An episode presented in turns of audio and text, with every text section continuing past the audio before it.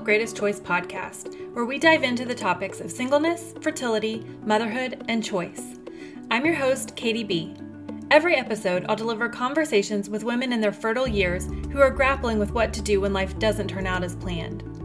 You will also hear interviews with experts in the fields of fertility, personal development, choosing single motherhood, and more. Join us as we explore these topics and support each other along the way. Because what you decide to do with these years could be the single greatest choice you'll ever make, and you don't have to make it alone. Hello, friends. I'm thrilled to bring you this interview with Mecca, a successful single woman who had the rug pulled out from under her when she learned that she had significantly diminished ovarian reserve at the age of 36. Mecca went from considering fertility preservation to considering solo parenting almost overnight. In this interview, she shares her process over the past few years and what's next for her on the path to motherhood. This is one of my favorite conversations I've had. I feel so lucky to have had such incredible guests on this show, and this one is no exception. I hope you guys enjoy. Hi, Mecca. Thank you so much for joining me today. Thanks, Katie. I'm really happy to be here. Awesome. Well, so I know virtually nothing about you other than the little bits that I've kind of gathered on Instagram. So why don't you just start us at whatever you perceive as sort of the beginning of this story and just tell us who you are and how you engage with this topic of single motherhood. Sure. I am Mecca. I am 39 years old and currently live on the East Coast in the United States. I'm in New Jersey.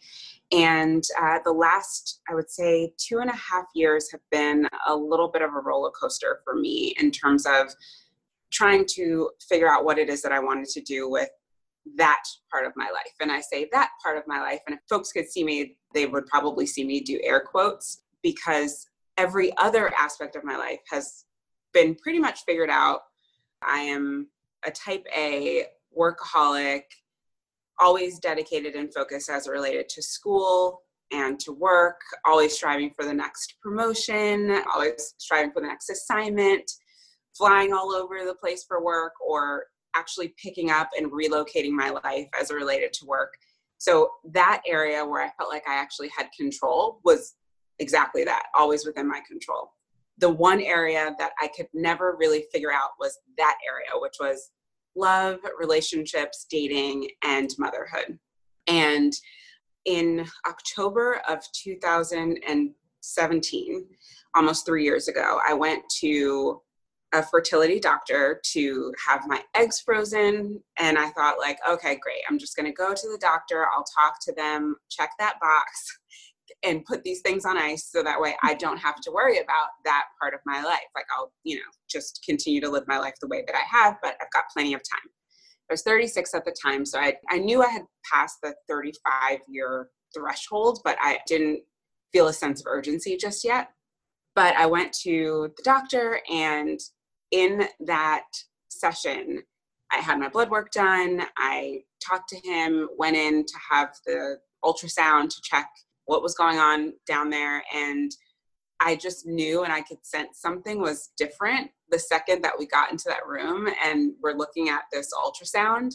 And when we got back into the room, so I could talk to the doctor about what he saw and next steps, he was very honest with me and said, I'm just going to tell it to you straight. You're not a good candidate for egg freezing. And before he could even continue and tell me why, literally my heart just sank. And it took everything in me. I'm normally a big crier, like I'm super emotional. I don't know what it was about that moment that actually I held it together, but I could just feel like the tears welling up in my eyes and just stinging my eyes um, because I was just so taken aback. And as it turned out, he said that he only saw three follicles and that blood work could confirm it, but he suspected that I have diminished ovarian reserve. He started asking a lot of questions about my mom and her fertility and her history. And it didn't even occur to me that my mom had actually had a hysterectomy at the age of 37. And I didn't really know all of the details behind that, but I knew that she had had it, but I didn't really know why. But from that point on, he's like, look, I feel like I'm going to give you two weeks. Here's what I want you to do. I want you to go and speak to a fertility psychologist. I want you to think through what you would like to do. But I, I unfortunately think if we're going to do anything, we need to move quickly. If you want the chance to have your own biological children, I would say your best chance is to move forward with embryo freezing.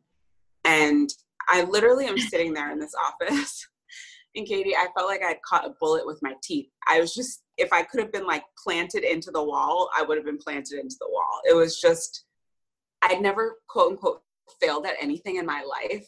I'd always been an overachiever, always done really well. And it was definitely like a punch in the gut to hear you can't do this even though you want to do this because you're not a good candidate. You don't qualify to do this.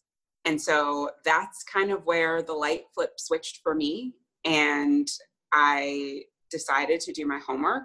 And in two weeks, I really did a lot of soul searching and digging deep because I didn't have a lot of time. And I knew that I wanted to have kids, or at least I thought I wanted to have kids. But I think the thing that was really interesting for me was I never felt any pressure to have kids, especially because I was like, I'm a metropolitan woman. I'm working. Women are getting pregnant later in life. Like, it's fine if I met someone at 40, whatever. But when my doctor said that to me, I finally felt like I was being stripped of something and having it taken away from you before you even have an opportunity to do it. I never wanted children more in my life. Is that, okay, is that like so it's been like a couple minutes since you kind of dropped the bomb and I'm physically still feeling like anxious about your news, right? I just can't even I can't even imagine. I'm so curious about so you come home and like what do you do like do you talk to all your people? Do you go into a hole? Do you pray? Do you scream? Do you like drink a lot? Like how do you what how do you cope? So i honestly, it feels like a blur, but the slowest blur that I've ever been through. Mm-hmm. The hardest part for me was that because I was so busy with work, I had planned this session back in June. I have a big event that would happen. The job that I had at the time, the role that I had, there was a big event that would always happen in the beginning of October. And because of that, I knew that I was going to be traveling. I had a lot of things coming up, and that I would not be able to have this consultation and actually move forward with egg freezing until after that big event in October. So in June, I remember saying, I am going to do all of the research that I need to do, talk to my insurance company, and schedule this appointment. I had told all of my girlfriends back at home in New Jersey and in New York, which is where I'm originally from. I told all my girlfriends, I told my mom. I basically sent out an email. And I honestly, if I think back, I think the subject line of the email was like kids on ice. I basically uh-huh. like made it into this really cute thing like i'm gonna finally do this. So everyone knew that this appointment was coming up. I also have a had a roommate at the time. I was living in san francisco which is incredibly expensive and needed a roommate. Uh, so i had a roommate at the time who was home. It was a day it might have been like one of those bank holidays columbus day or something like that where we both had off of work and I came home and she's like, How'd it go? Just thinking like, no big deal. And I I was like a monster. I was like, it was awful. I don't want to talk about it. Do not ask. I went into my room and I stayed there for at least the next six hours. And finally she knocked on the door and she's like, I just you don't have to tell me anything, but can I get you anything? You know, and I just want to let you know that I'm here for you if you do want to talk about it. I remember going back out and sitting at that table and just sobbing, sobbing for at least a good 90 minutes. And she's consoling me, like rubbing my back without even knowing what happened. And I think because so many of my friends and my mom and my aunts knew about it, I felt embarrassed to have to say anything to them. And so mm. I think that was like the hardest part for me was not only coming to terms with my own fertility, but also feeling like I had to answer to folks who were so excited for me and like, yeah, you're finally going to take this step. And so I, it was a dark, dark time for, I would say, those two weeks while I had to try and think about what it is that I wanted to do. It was pretty dark. A lot of crying, a lot of writing, a lot of just like being really pissed off and angry. I was kind of somewhat seeing someone at the time who was such an asshole. And, you know, so I was like reeling from that as well. It was probably one of the lowest points in my life, if I'm being completely honest. Yeah, sounds terrible. I'm so sorry. So then what? Like, what did you do with that information? So I went to the fertility psychologist. I immediately, the next day, scheduled an appointment with the doctor that my fertility doctor had recommended and was like, I need to see you ASAP. so within those first three to four days, I had an appointment with her and explained to her what had happened. And, you know, she's like, So what does this mean for you? And I'm like, Well, I want to have a baby. And now I'm, I feel like I'm being told that I can't. And so we spent about, my session was probably around 75 minutes. And she asked me a series of different questions. And she almost flipped it on its head. She's like, Well, you know, have you thought about, you know, having a child through a donor? And I was like, Absolutely not. I mean, that had never been in my thought process at all. But she kind of flipped it on its head where she's like, Well, you know, for someone who likes to be in control like yourself, it's actually pretty interesting because you get to pick and choose like everything. You essentially get to design this process for yourself and pick a mate whereas you know if you were to meet someone yes you're choosing that person but there might be things that you don't really like or you, you kind of just tolerate whereas this you can actually say like no i want this specific criteria and she clearly knew what she was doing based on my personality because i was like yeah that's right i get to actually take control of this. And so after that initial appointment i think that i came out of it feeling like okay at least i this is somewhat in my control. And i started thinking of it as a hey i don't know what's going to happen over the course of the next few years but just like my doctor said this will give me the opportunity to preserve my right to become a mom if i so choose. Mm-hmm. doesn't mean that i have to use these embryo doesn't mean that i still may not find a partner. It, it, it's just, it's helping to give me more options. And once I started looking at it from that perspective, I feel like I started to see the light at the end of the tunnel. But it was a struggle every day. And honestly, those two weeks, like I said, they were a blur. I saw the fertility psychologist. I signed up for one of the cryobanks. and within that time period went back to my doctor. He's like, What do you want to do? I was like, Let's do this. And he always said from the very beginning, I think that if I can get you three embryo, I can get you one healthy baby. And so that was the goal.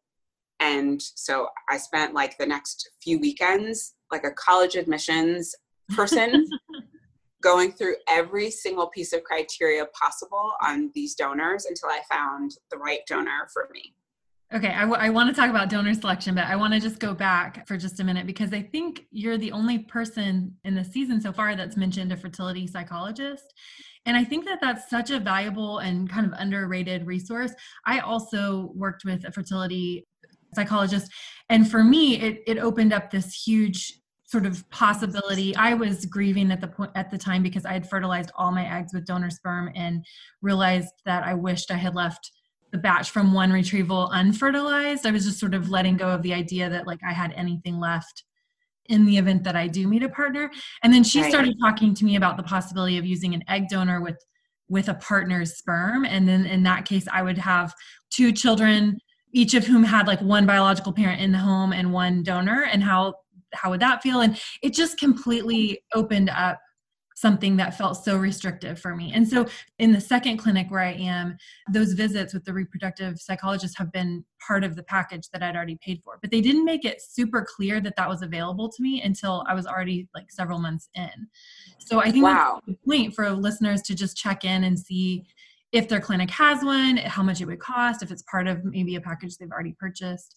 It was really valuable to me, and it sounds like it was to you as well. Yeah, and to be quite honest, I had never known i mean it makes sense. There are psychologists that focus on every other aspect of life. It had just never even occurred to me that this would potentially be an option. But one of the things that i really respect about my doctor he said he's like i will not move forward until you have this appointment and you speak with this doctor. Mm. at least once. I need her referral if you will mm-hmm. that you have talked about this and thought through your options and that you're essentially like not under duress Yeah, because you um, didn't walk in talking yeah. about donor, you know, conceiving with a donor like that. Kind of, he put that on the table. So I think it's really right. good that that he had that in place. It probably protect right. him as well, for sure. Exactly. Yeah. Exactly. Yeah. Wasn't a part of my clinic. I mean, I think that that's such an amazing benefit and a really huge value add so i mean that would have been awesome if she were a part of the clinic but i was really happy that i saw someone who could really just hone in and focus on the areas that i wanted and needed to focus on and talk through some of those decisions that i had to make. And so i know that for one of my girlfriends who has gone through this process i recommended her doctor never said anything. I was like you should probably find someone who is trained to talk about these things and just have a session I think it will help. And she followed through and she's like, it's been invaluable. And throughout her process, she actually continued to see that doctor. So I think that if it's on the table or even if it's not on the table, asking the question is probably really helpful just mm-hmm. because it, it helps you to kind of unpack and think through some of those really challenging issues and help you grieve so much. Mm-hmm. um, to your point, you were grieving, feeling like I should have left some eggs for my partner and i was grieving the fact that i didn't have any eggs and i almost kind of felt like no one's going to want me because i'm not going to be able to give them children and you know i may not ever be able to have children and this is something i want and so i think it was a really helpful and important step in the process. Thank you so much for sharing about that so let's skip back over to the donor stuff. So how tell me about that process. How did you go about choosing a donor and just all the things? Yeah.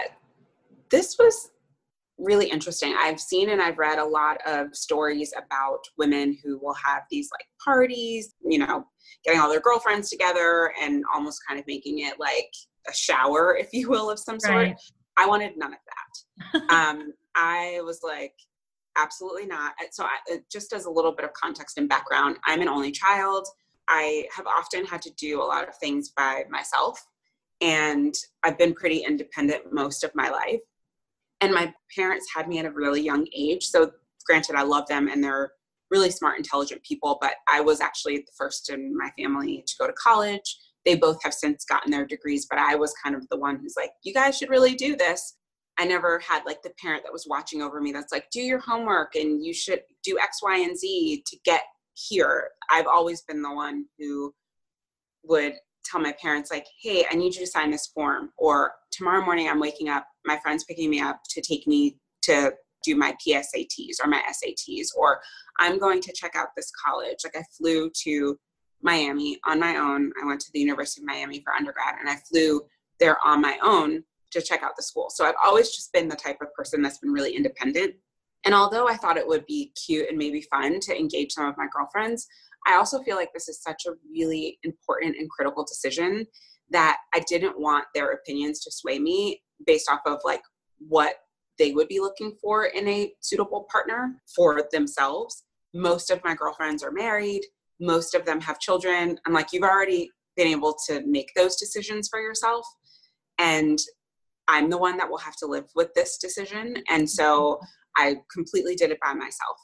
I went online, I started searching, and like I alluded to a little earlier, I felt like I was a college admissions counselor where I literally took every piece of information that I could and read through every single word, line, every document that was available to me and kind of had like a yes and a no pile and narrowed things down. But before I even started with some of the qualitative, some of the like scientific data that was really important to me was someone who had the genetic counseling and then also someone who had agreed that they wanted to be an open donor.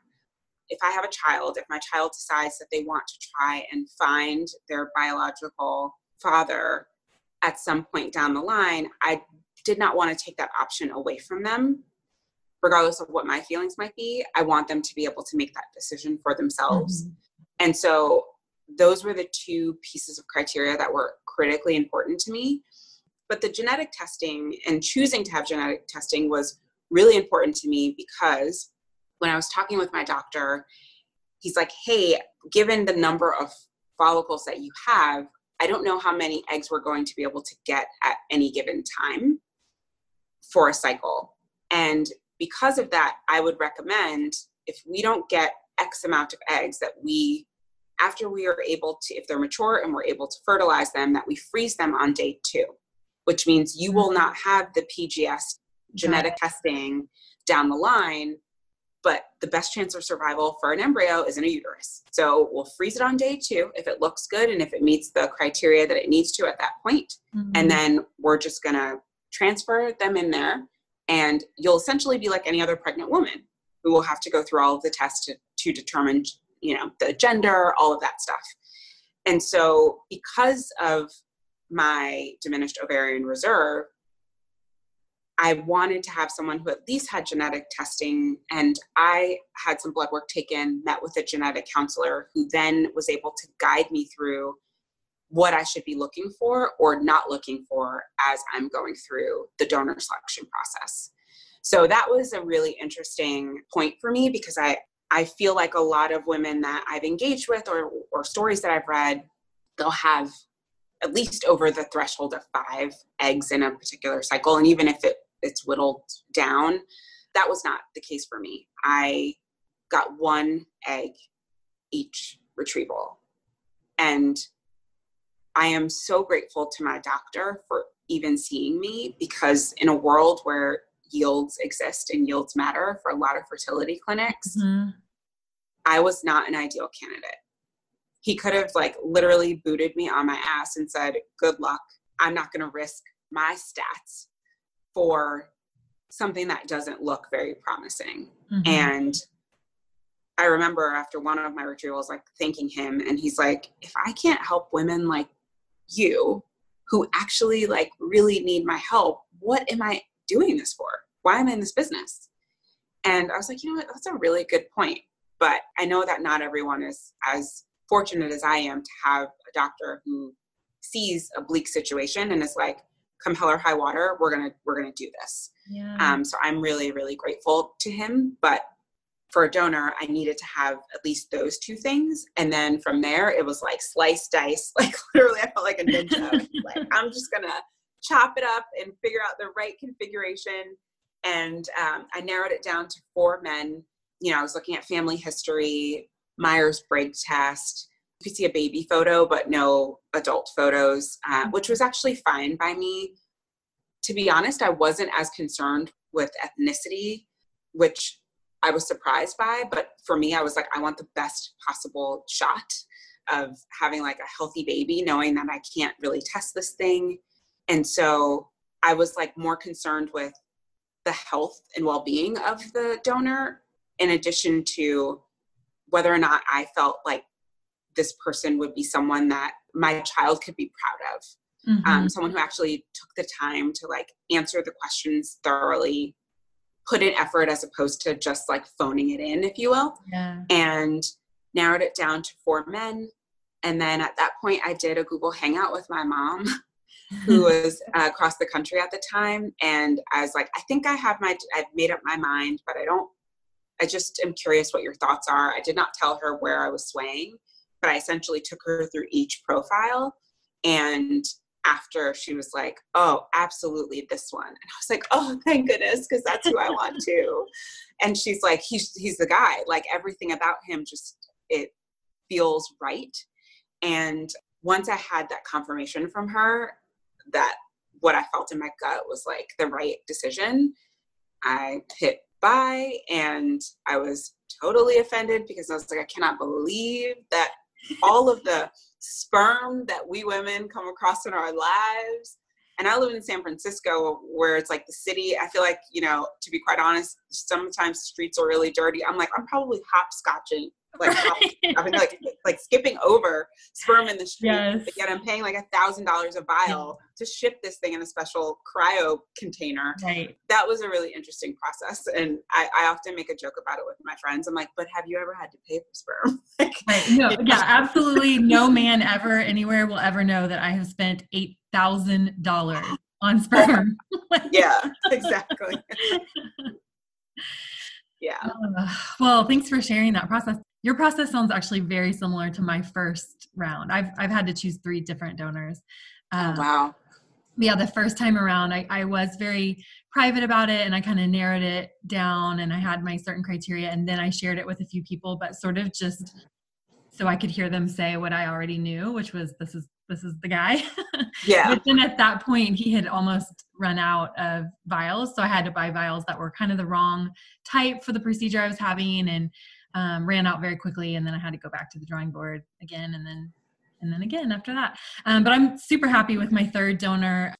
Like you said, the most important thing is just that vibe of like, I think this is a good human. I think this is a person that I will have no trouble maintaining like a weirdly like emotional relationship with who I think he is, what I think he's doing in the world.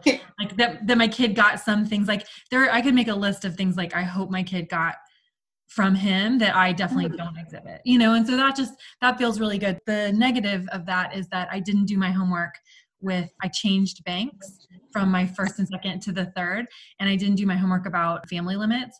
So my embryos already have a large number of uh, half siblings.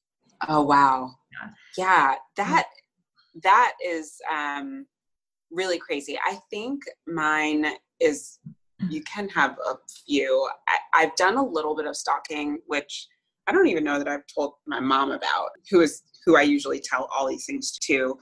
But my cryobank has like a Facebook group and you can put in the donor Yeah, number. I did the same thing and I was like, ah, delete, delete, delete. I don't want to know. Right. And so I did end up finding a donor sibling for my embryo that aren't even here, which is really, really wild when you think about that.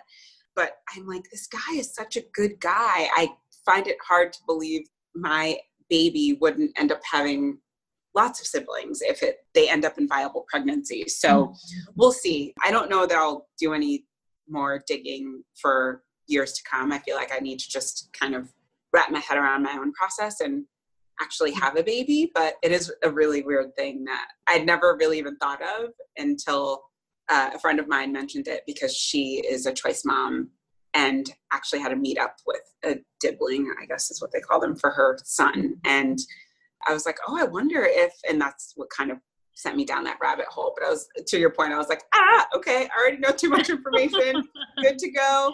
Yeah. I'm fine for now. Yeah. So I'll Yeah. circle back on that in a few years. yeah, see how I same for me. Circle back later. I have no idea how I'll feel about it. But when I do still have occasional sessions with the reproductive psychologist, it's always about that. Like that's the thing that I feel like I need to get more clear because I, I truly, truly believe that our kids will accept and understand and sort of feel as weird or as comfortable with that whole situation as we are and as we convey to them. Right.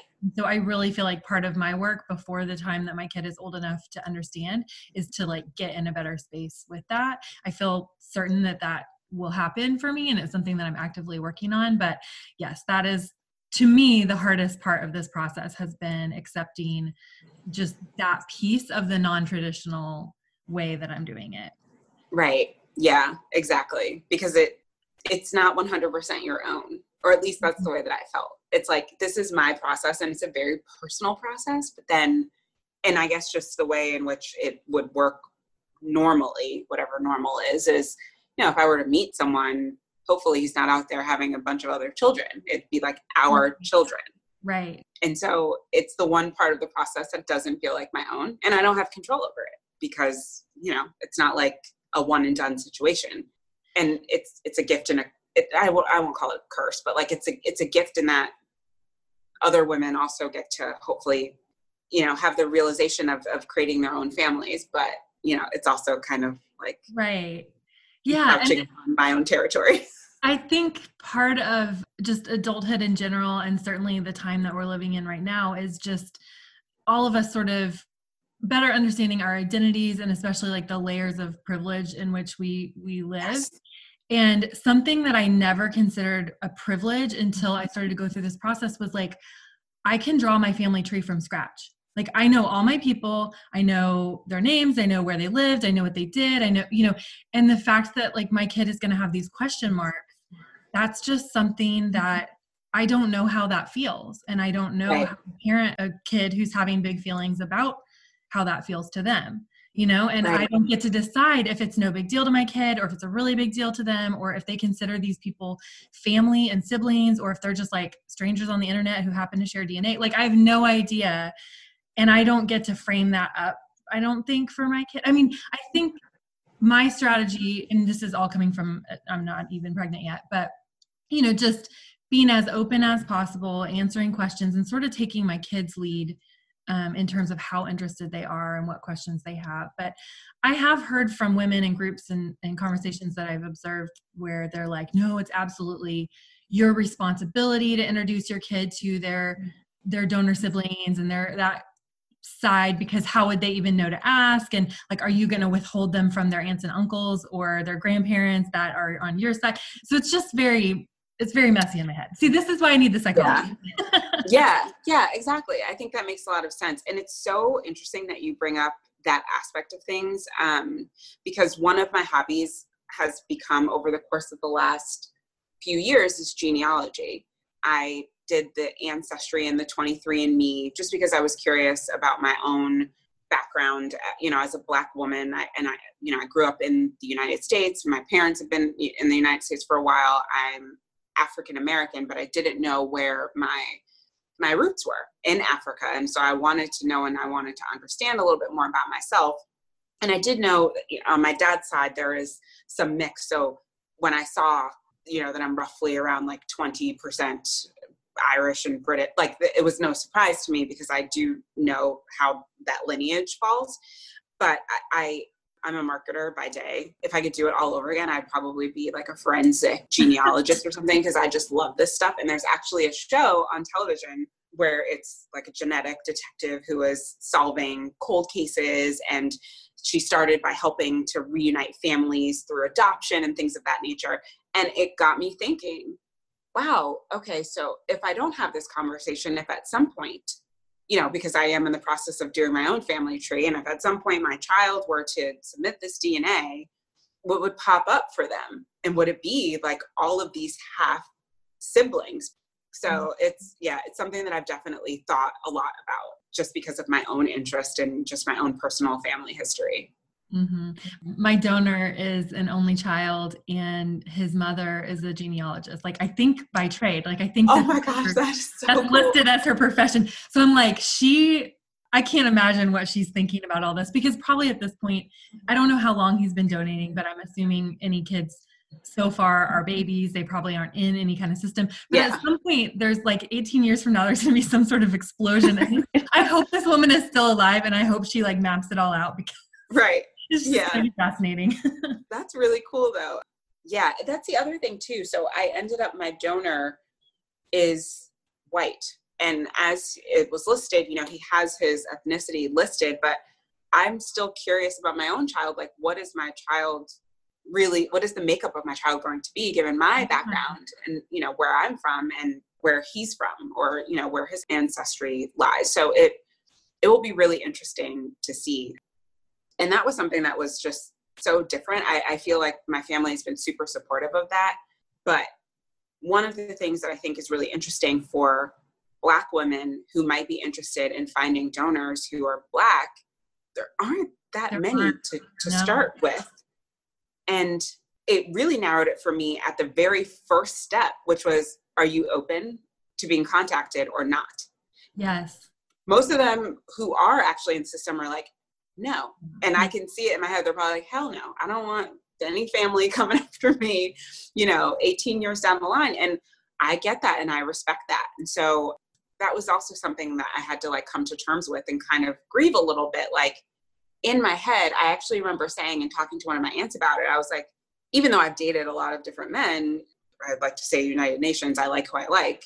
But I've always seen my children in my head. My my babies are black. I'm like my babies are brown. You know, like that. Mm-hmm. And my aunt's like, well, you do know that you are black, and therefore your babies are still going to be brown. Like they're still going to be black. Like you know, they just right. may not be all black. And so I had to. I was like, you know what? You're right. Yeah, you're right. They're still going to be. They'll still be a reflection of me in some way.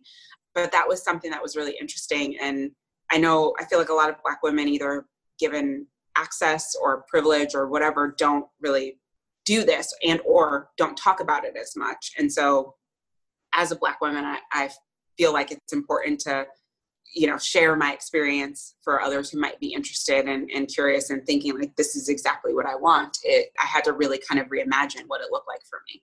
Yeah i, I had a lot of a lot of stuff come up as well with just thinking about race and and, and donor conception so I was seeing someone, and my story started very similar to yours, where I was just going to go in, free some eggs, check off that box, and then carry on with life, right? And I was right around the same. I just turned 37, and I was dating someone, but it was very new and pretty like slow going. Like there was just this sense, yeah, maybe we'll end up together, but not. We're not moving in together in six months. Like we're this is going to take a while. And and he was black, and uh, at the time I wasn't. I mean, I was just freezing eggs, right? Mm-hmm. But then. Right that didn't go very well and i got into this we ended up breaking up because i was so panicked about all the fertility stuff. And i started doing iuis but i was still kind of seeing him like we were still kind of trying to figure out like what he knew what I was doing and but my first donors, my first two donors looked very much like they could have been my brother or like a family member and not at all like anybody had ever I've never in my life dated someone with blue eyes, never, not once. it just isn't who I'm attracted to, you know? Right. And so I just was like I, it, it feels very like designer baby where I'm like genetically creating like a my last name is Brian. I'm like I'm creating a Brian, but I would never have had one in the wild. Like that's not what my right. kid was gonna turn out looking like, right? right? And so I ended up I didn't put the filter for race at all on on my searches. And I did have a, a black donor that was like very in my top several.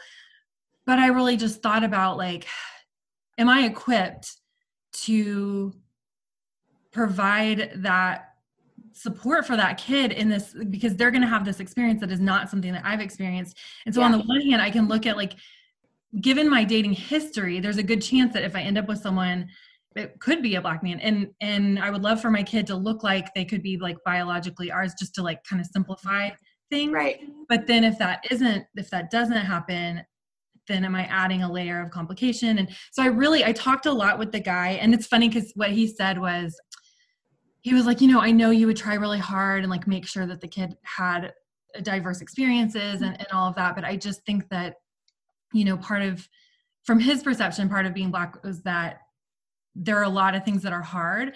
And the thing that is good is that there's just this camaraderie and community. And he's like, you know, I walk in the room and if there's one other black dude in there, like we're, they give you that, you know, and he's like, are, are you going to be able to get get your kid in enough spaces where they feel like they're part of that and right. just kind of warned me how hard it was going to be and how different it would be than the two of us like doing it together right ultimately it was hard for me because he really was like one of the best donors i found but i just was like i don't i don't feel like i can do this justice but yeah and it's just so interesting to me that like it's the one area where i'm like I didn't have to worry about that because I because as my aunt said, no matter who I choose, my child is going to be black and you know, mm-hmm. even if they are lighter skinned, they probably will still be black appearing, you know, mm-hmm. in some way, shape, or form. Or not white appearing, I guess I should right. say. So that's something I didn't have to think about. And it actually is upsetting that like there's someone that you would want to choose because they to your point, it's that vibe, like someone that you feel like your child would be proud to be a part of and to have to make that decision that's that's so disheartening but at the same time as a black woman knowing and understanding what it's like i also get it and i understand and i respect it. And i think it would be a lot because it's hard enough to think potentially i may be raising my child without a father or father figure for some time. And i'm already taking some of those things that they may just learn or understand from having that male figure and adding another layer of complexity of something that is completely outside of your wheelhouse and that you don't understand is really challenging, especially taking that on as a single choice mom. And so right. I, I, I totally get it and understand and respect where you're coming from. But I had never really thought about the fact that like I did not have to, I, I was free to choose whoever I wanted because of the fact that regardless they'll somewhat look like me or appear to be like me and so i wouldn't have to think through like you know right but i have thought about as far as dating what it would look like because like i said i mean i've dated a lot of different types of men. And at the time i was dating someone who is latino. And so you know it's like i like who i like. And and as i've thought about it i just hope that if i do end up meeting someone anyone obviously that i date if i do have a child is going to have to be comfortable with my right. child and the fact that we come as a package deal. And if they're not then they're not the person for me. And they can scram. So. Yeah. okay well let's get back to your stories. We talked about choosing a donor. And then so walk us through like your first retrieval and where it went from there yeah so my consultation and like fertility doctor, fertility psychologist appointment, and choosing a donor. All of that happened throughout the second half of October and early November. And so in November, like mid November, roughly around Thanksgiving, is when I started my first retrieval. Ultimately, if you remember, the goal was we want to get three embryo. And so I didn't know how long that was going to take me, or at that time that I would literally be getting one per cycle. So I basically started on the protocol. It was interesting in a different protocol in that we were optimizing for quality, not quantity, because we knew that he could tell obviously by doing my ultrasounds that it wasn't like I had like a bunch of follicles. So my protocol was a little bit different, but I was on all of same meds, just dosing was uh, different, like the typical things that you might be on, like Gonal-f and Menopur, which is the one that burns like mm-hmm. hell every single time. Yep.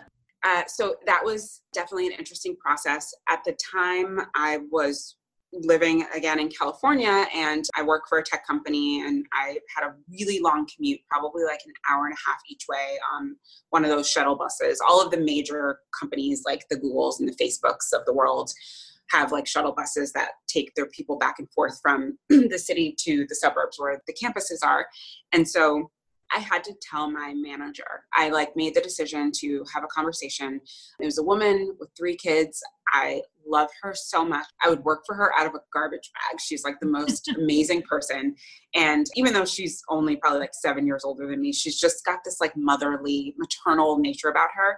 So I was very honest with her and I told her what was going on just because one, I was an emotional wreck. I just, I really didn't know how things were going to happen. Two, with my commute and like timing and and doctor's appointments and being able to you know have those those checkups and get blood work done like i had to make sure that my schedule could accommodate that so i didn't want her to think i was like looking for another job or something by like constantly needing to be in late or right. work from home. And she was really supportive and having her support was really awesome. The first retrieval was like really exciting um, because it was my first time but i was getting a little nervous. I remember i started around thanksgiving and i was getting a little nervous because all I wanted to do was go home for Christmas. But your cycle is your cycle. These things happen the way that they happen. And so I was like, I just really hope that we can have this thing so that way I could go home because I didn't, I hadn't made a single plan for going home for the holidays. And so thankfully, I think the, the first retrieval was on either like December 16th or 17th. So I was able to like schedule my trip home for the holidays and just like start on my next cycle. I got one egg um, and it was mature enough to fertilize.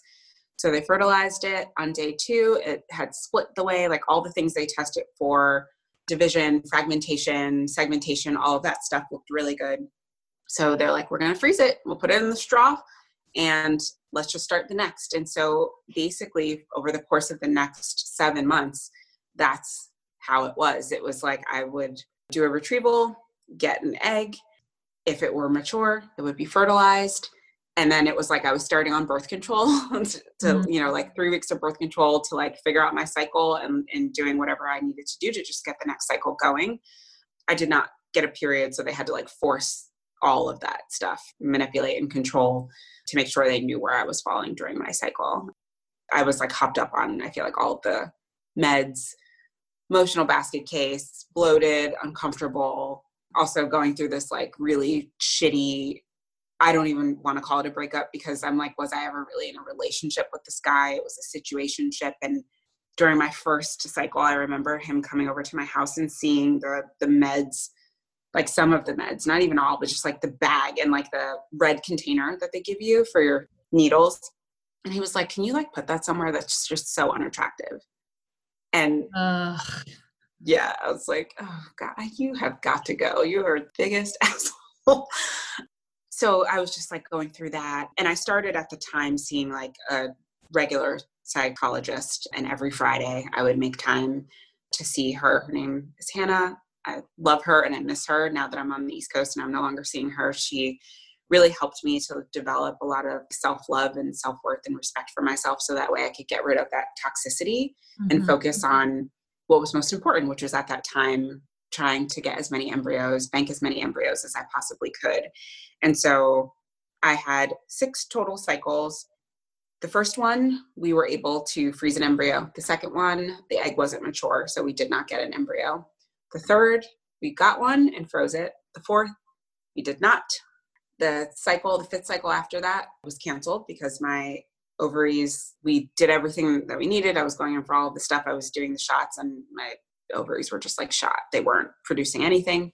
So I took a few weeks off just to kind of give my body a rest, then started back on my last cycle. And that last cycle, which was June, the beginning of June of 2018, I got my last embryo. It was mature enough to fertilize and we froze it. However, my doctor was very honest. He was like, it's not the I was 37 when I got that one. He's like the two that you got when you were 36 were much better than the one that you got when you were 37. And so the interesting thing is I have the three and he's like we're doing all of them at one time. And I was like, "What? That's crazy." Wow, that does sound crazy. Yeah. I mean, he's like, "Look, the likelihood that all three of them are viable is so slim to none." And he always said from the beginning, I think three embryo will get you one healthy baby. And so he's like, we're going to put all three in. I highly doubt that, especially that one when you're 37, is going to be viable at all, just the way in which it looked. He's like, because it fertilized, we froze it, but it didn't, you know, didn't look that great. Mm-hmm. So he's like, we could either do all three or we could do two and one, where we would do one good one and the bad one, and then like leave one good one but um, he's like, I really honestly think we're like one and done. And I love my doctor. He has always been very honest with me. He's always like steered me in the right direction. I have referred so many of my girlfriends that lived in San Francisco. I was like, go, run, like, yeah. do not collect two hundred dollars. Do not like just run there and get. Yeah, sounds amazing. That's very rare. Yeah, and so I have girlfriends who two of my friends had babies both in April from seeing him, and I know that he's not like i want to increase my odds. He mm-hmm. really is like with other women it's like no we're doing one. Why would we ever do more than one? Like so i want to give him a shout out just in case anybody's in that area yeah. and looking yes, name? if you are in the San Francisco Bay Area, Dr. Nam Tran, T R A N, he's at Spring Fertility. To be honest, all of the doctors at Spring are amazing. The clinic has actually grown over the course of the last couple of years, but it was started by Dr. Tran and another doctor, Dr. Klatsky. They're amazing. Like I would roll into the room and they'd have like Tribe Called Quest playing for me. Like I mean, awesome. just they're like the coolest dudes. I really, really love them. So, Spring Fertility, they've added a, a bunch of new amazing doctors, but Dr. Tran is my man.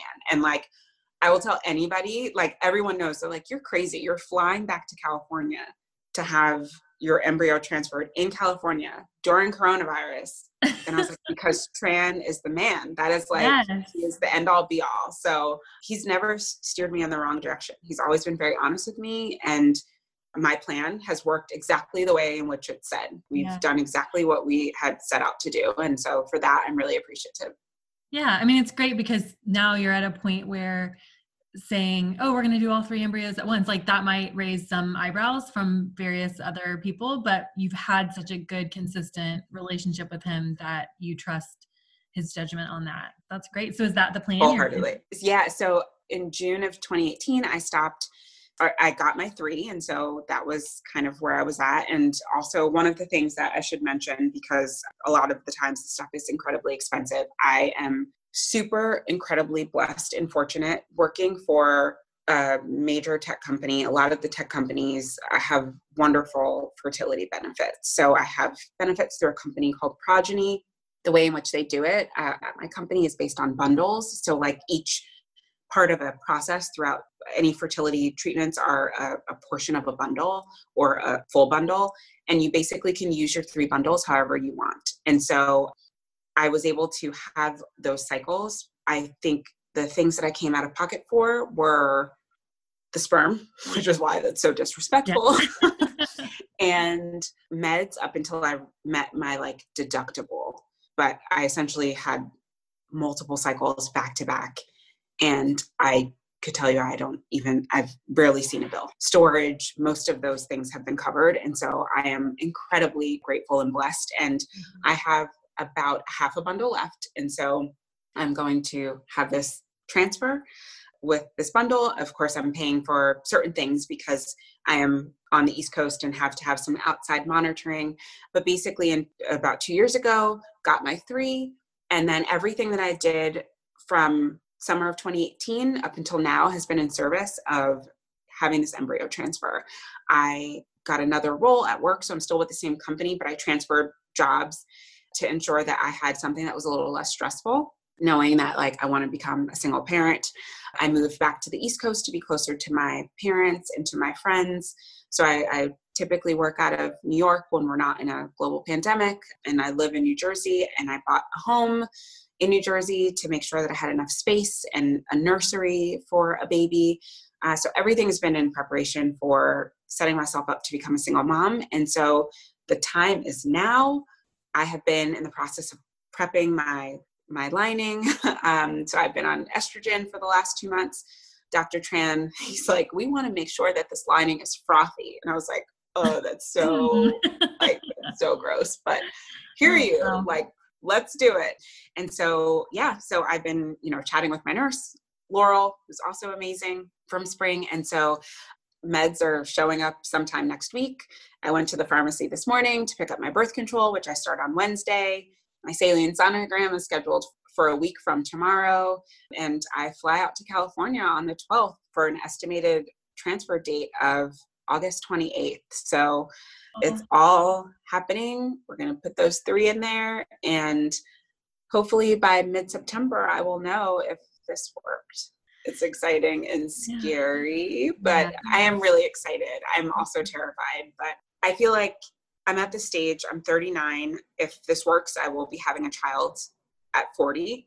And I just want to know if this will work because if it doesn't work, to your point, one of the things that I would explore would potentially be donor eggs. Maybe I would give dating a whirl again and see if maybe donor eggs with the partner sperm. But I just, I'm tired of waiting. I feel like I've done everything else that I've wanted to do in terms of setting myself up in my career, traveled. I have wonderful friends and family who are incredibly supportive, and I know that it's going to be challenging. Um, I can't even imagine how challenging it will be, but I'm really excited to just embark on this journey. And I feel like everything that I hear from women is just do it, don't wait. You know, like if anything, I wish I would have done it sooner, you know, and I'm yeah. fortunate enough to be able to move forward with it at this stage. And so I'm just going to go for it. Yeah, I get the sense from you. I mean, with a lot of women, I kind of think like, oh my gosh, do they know what they're about to get into? And I'm worried that they're like not worried enough about how hard it's going to be.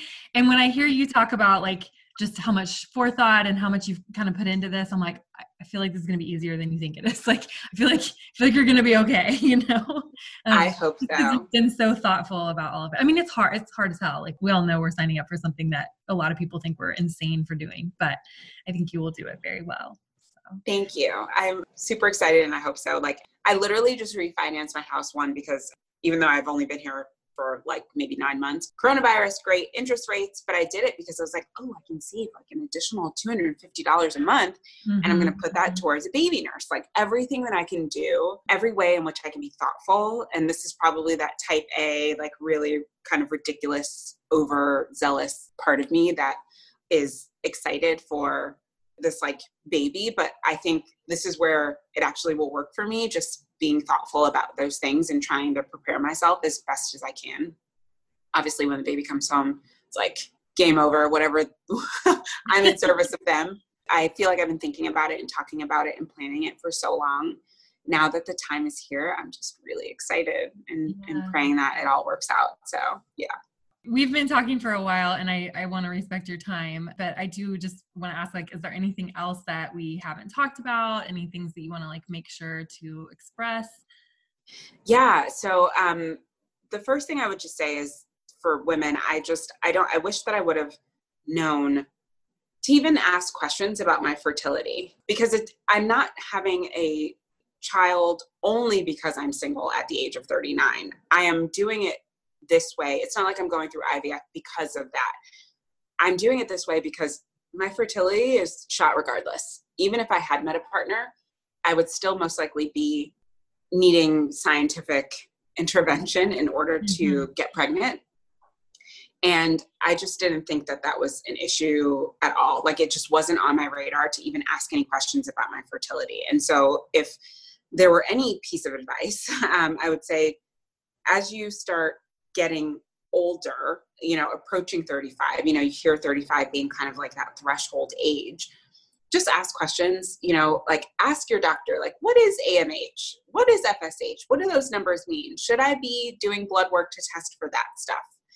You know, I just, I didn't even know to ask, and I just wish that I would have. And something that I've told to a lot of my girlfriends and a lot of friends of mine, colleagues that I work with, and folks um, that I thought might be interested in hearing this information. Like I've, I've told a lot of my friends on the, on the West Coast about my experience and what I went through. It was like, I don't know what your insurance is like, but talk to your insurance and just find out like what it takes to have a consultation, just to know what you're working with, just yeah. so that you can have the right information to make informed decisions. What you decide to do with that information, you could find out your fertility is great. So you're like, great, I'll see you in a couple of years, or maybe I'll never see you again, but at least you know what you're working with had I known at 33 that by 36 I would have diminished ovarian reserve, perhaps I could have frozen my eggs and then given myself more time to find a partner and mm-hmm. move forward. Or maybe I wouldn't have had to have so many retrievals because I would have had eggs that I could have just then fertilized and transferred. So it's just I just wish that I, I would have had the foresight or just even to know to ask these questions. So that would be like my first thing. The second thing is just finding community. It is such a unique experience, and I don't know a lot of my day to day girlfriends. Like most of my girlfriends have done things the traditional way in terms of getting married, having children with their husbands, and they don't necessarily always know. I mean, they have the best of intentions and they're super supportive, but just like knowing what to say, knowing what it's like to have to go through shots, just any of those things.